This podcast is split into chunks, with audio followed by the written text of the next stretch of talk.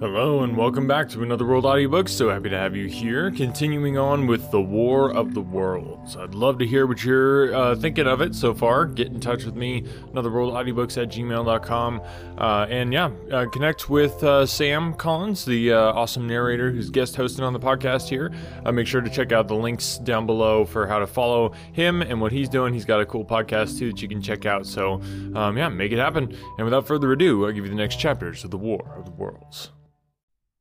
Chapter 5 The Heat Ray After the glimpse I had had of the Martians emerging from the cylinder in which they had come to Earth from their planet, a kind of fascination paralyzed my actions.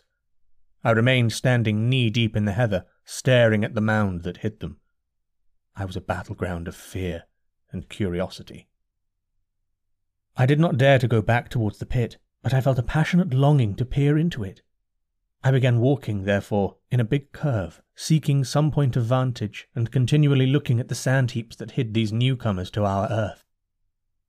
Once, a leash of thin black wisps, like the arms of an octopus, flashed across the sunset and was immediately withdrawn, and afterwards a thin rod rose up, joint by joint, bearing at its apex a circular disk that spun with a wobbling motion.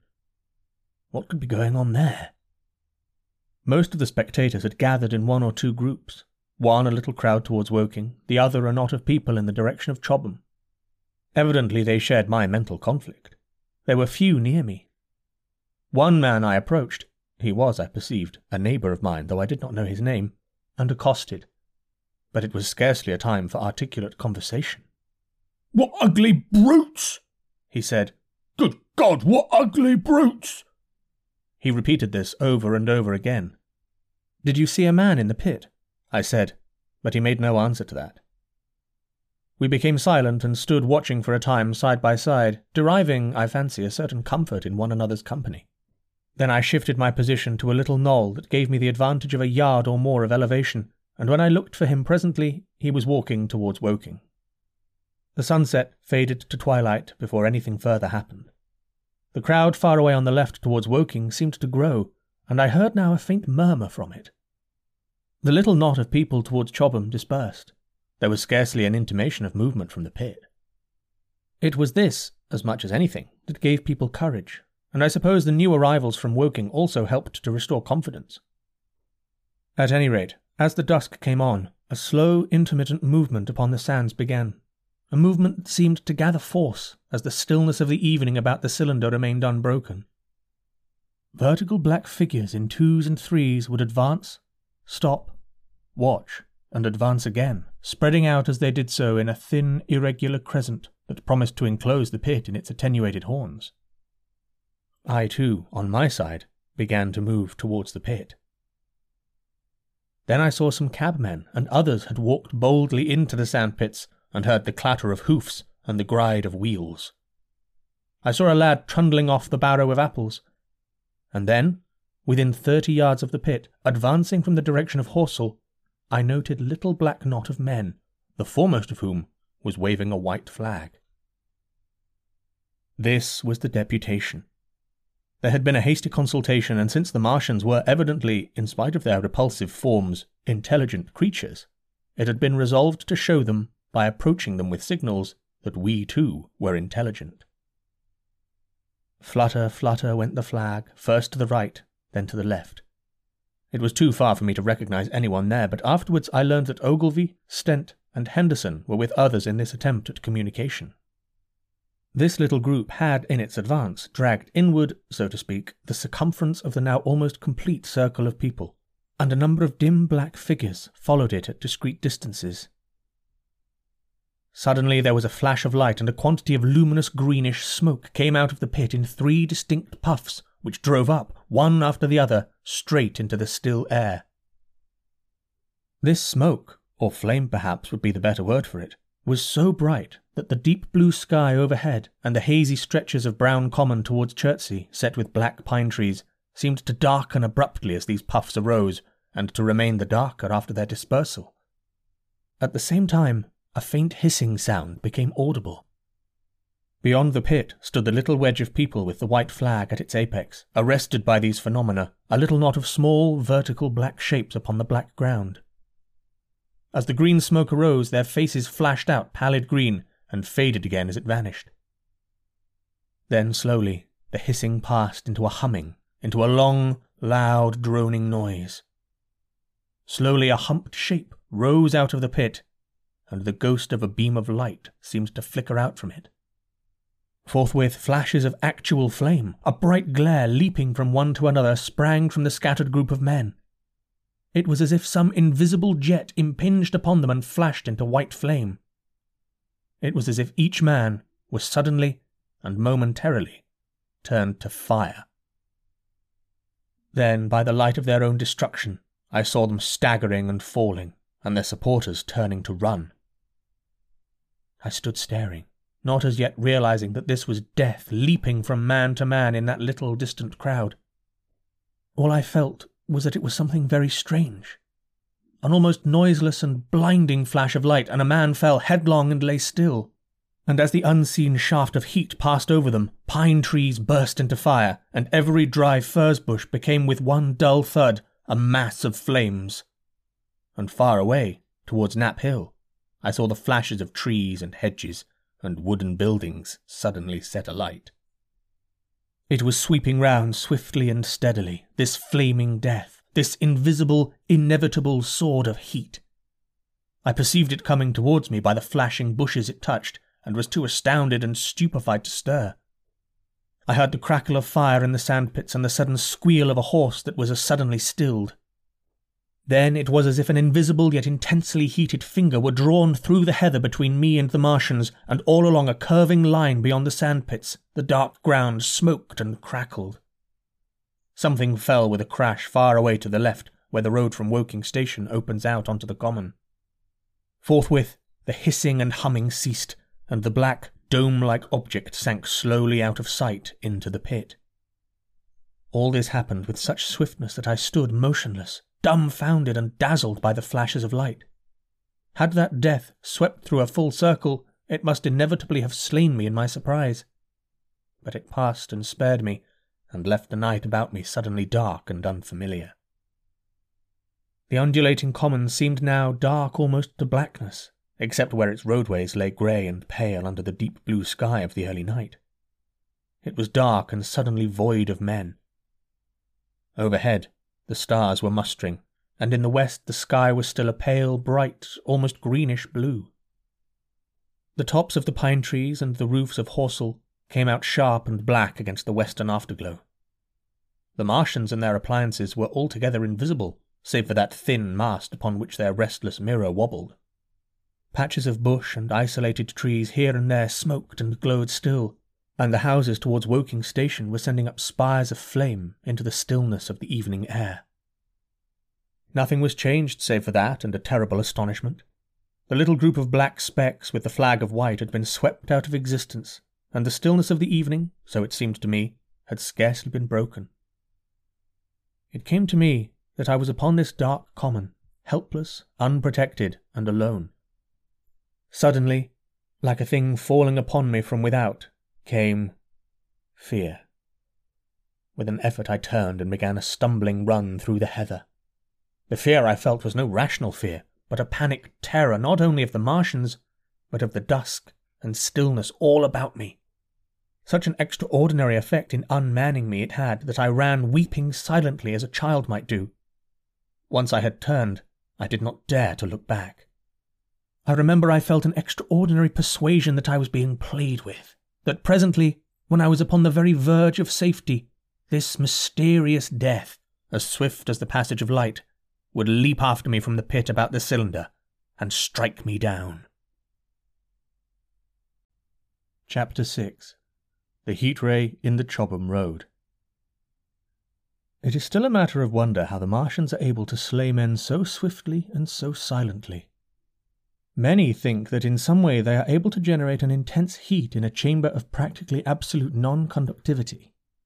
This intense heat they project in a parallel beam against any object they choose by means of a polished parabolic mirror of unknown composition, much as the parabolic mirror of a lighthouse projects a beam of light. But no one has absolutely proved these details.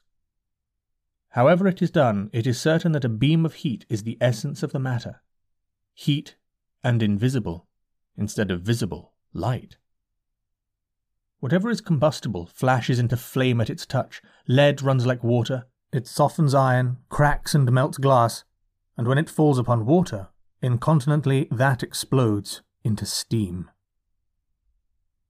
That night, nearly forty people lay under the starlight about the pit, charred and distorted beyond recognition and all night long the common from Horsell to Maybury was deserted and brightly ablaze. The news of the massacre probably reached Chobham, Woking, and Ottershaw about the same time. In Woking, the shops had closed when the tragedy happened, and a number of people, shop people and so forth, attracted by the stories they had heard, were walking over the Horsell Bridge and along the road between the hedges that ran out at last upon the common.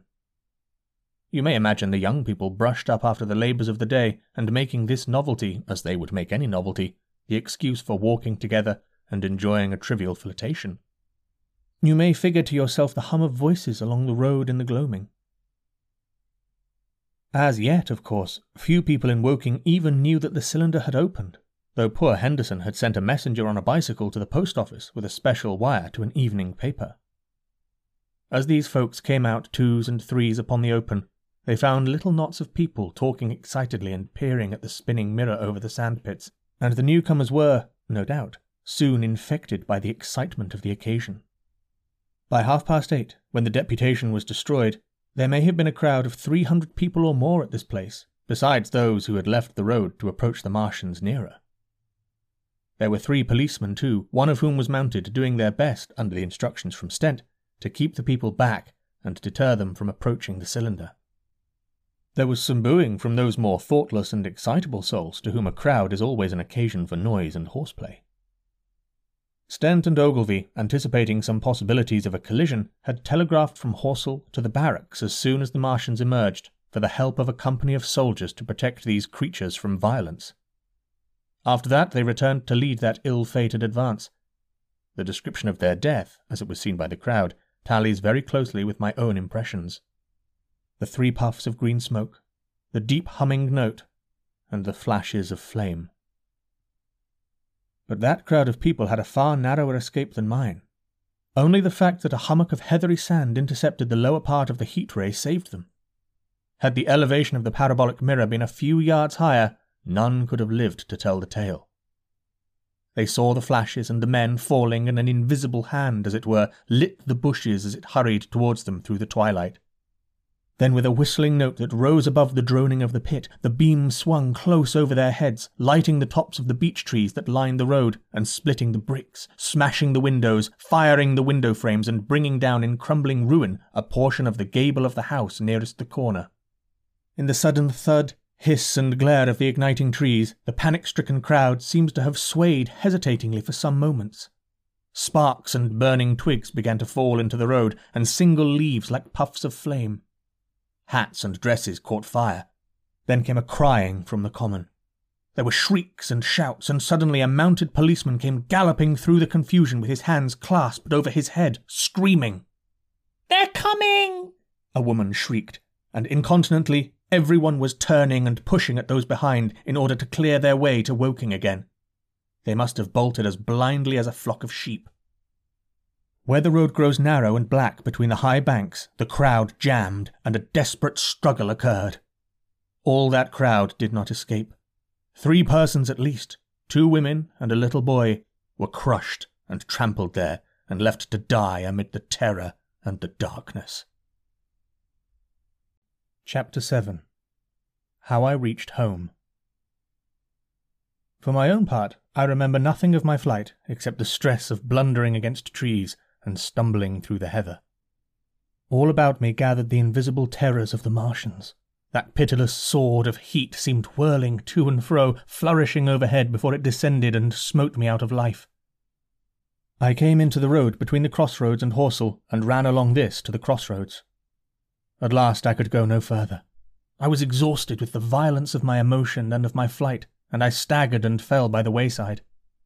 That was near the bridge that crosses the canal by the gasworks. I fell and lay still. I must have remained there some time. I sat up, strangely perplexed. For a moment, perhaps, I could not clearly understand how I came there. My terror had fallen from me like a garment.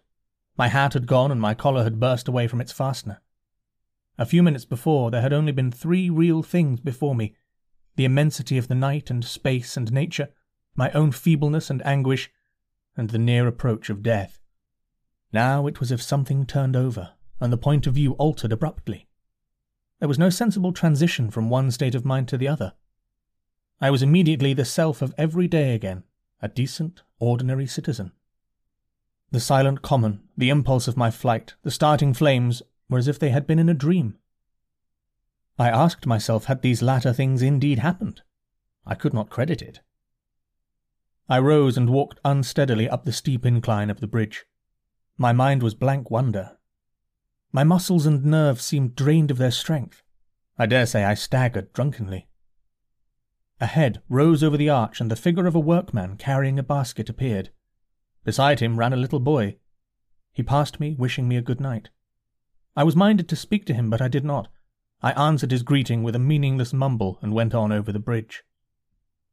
Over the Maybury Arch, a train, a billowing tumult of white, firelit smoke, and a long caterpillar of lighted windows, went flying south. Clatter, clatter, clap, rap, and it had gone. A dim group of people talked in the gate of one of the houses in the pretty little row of gables that was called Oriental Terrace. It was all so real and so familiar, and that behind me. It was frantic, fantastic. Such things, I told myself, could not be. Perhaps I am a man of exceptional moods. I do not know how far my experience is common. At times I suffer from the strangest sense of detachment from myself and the world about me.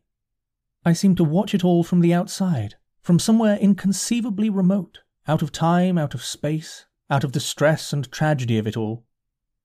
This feeling was very strong upon me that night. Here was another side to my dream. But the trouble was the blank incongruity of this serenity and the swift death flying yonder not two miles away.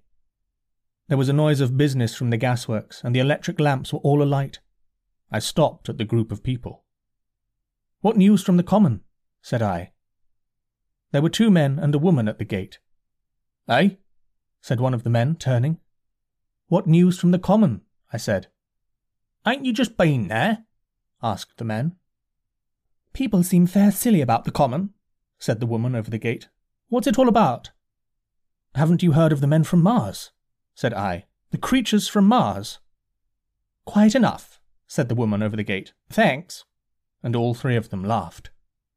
I felt foolish and angry. I tried and found I could not tell them what I had seen. They laughed again at my broken sentences. You'll hear more yet, I said, and went on to my home. I startled my wife at the doorway, so haggard was I, I went into the dining room, sat down, drank some wine, and so soon as I could collect myself sufficiently, I told her the things I had seen. The dinner, which was a cold one, had already been served and remained neglected on the table while I told my story. There is one thing, I said, to allay the fears I had aroused. They are the most sluggish things I ever saw crawl. They may keep the pit and kill people who come near them, but they cannot get out of it. But the horror of them! Don't, dear, said my wife, knitting her brows and putting her hand on mine. Poor Ogilvy, I said. To think he may be lying dead there. My wife, at least, did not find my experience incredible. When I saw how deadly white her face was, I ceased abruptly. They may come here, she said again and again. I pressed her to take wine and tried to reassure her. They can scarcely move, I said. I began to comfort her and myself by repeating all that Ogilvy had told me of the impossibility of the Martians establishing themselves on the Earth. In particular, I laid stress on the gravitational difficulty. On the surface of the Earth, the force of gravity is three times what it is on the surface of Mars. A Martian, therefore, would weigh three times more than on Mars, albeit his muscular strength would be the same. His own body would be a cope of lead to him, therefore. That, indeed, was the general opinion. Both the Times and the Daily Telegraph, for instance, insisted on it the next morning, and both overlooked, just as I did, two obvious modifying influences. The atmosphere of the Earth, we now know, contains far more oxygen or far less argon, whichever way one likes to put it, than does Mars. The invigorating influences of this excess of oxygen upon the Martians indisputably did much to counterbalance the increased weight of their bodies. And, in the second place, we all overlooked the fact that such mechanical intelligence as the Martians possessed was quite able to dispense with muscular exertion at a pinch. But I did not consider these points at the time, and so my reasoning was dead against the chances of the invaders. With wine and food, the confidence of my own table, and the necessity of reassuring my wife, I grew by insensible degrees courageous and secure. They have done a foolish thing, said I, fingering my wine glass. They are dangerous because, no doubt, they are mad with terror. Perhaps they expected to find no living things, certainly no intelligent living things. A shell in the pit, said I. If the worst comes to the worst, we'll kill them all. The intense excitement of the events had no doubt left my perceptive powers in a state of erethism. I remember that dinner table with extraordinary vividness even now. My dear wife's sweet, anxious face peering at me from under the pink lampshade, the white cloth, with its silver and glass table furniture, for in those days even philosophical writers had many little luxuries, the crimson purple in my glass, are photographically distinct. At the end of it, I sat, tempering nuts with a cigarette, regretting Ogilvy's rashness and denouncing the short sighted timidity of the Martians. So, some respectable dodo in the Mauritius might have lauded it in his nest and discussed the arrival of that shipful of pitiless sailors in want of animal food. We will peg them to death tomorrow, my dear, I did not know it, but that was the last civilized dinner I was to eat for very many strange and terrible days. I know that I'm always like you should share the podcast, but uh, it really is. There's there's so many uh, podcasts out there that one of the best ways for people to discover new podcasts is by having friends that they know tell them about it. So um, if you are enjoying this, it is a bunch of free audiobooks, and they're all awesome quality, great uh, voice actors. The the Christmas Carol audio dramas in there too, all for free on this podcast feed. So if you want to share it with other people, that makes just such a world of difference in helping the podcast grow. And it's not about growing as much as it is is about just being able to continue to do this. So, uh, without listeners, the podcast doesn't make a whole lot of sense. So, uh, spread the word, tell other people about the podcast, and I would really, really appreciate it.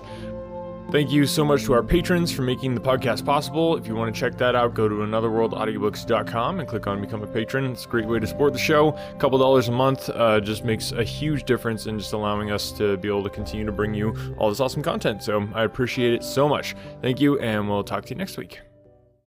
When you need mealtime inspiration, it's worth shopping Kroger, where you'll find over 30,000 mouthwatering choices that excite your inner foodie. And no matter what tasty choice you make, you'll enjoy our everyday low prices, plus extra ways to save, like digital coupons worth over $600 each week. You can also save up to $1 off per gallon at the pump with fuel points. More savings and more inspiring flavors make shopping Kroger worth it every time. Kroger, fresh for everyone. Fuel restrictions apply.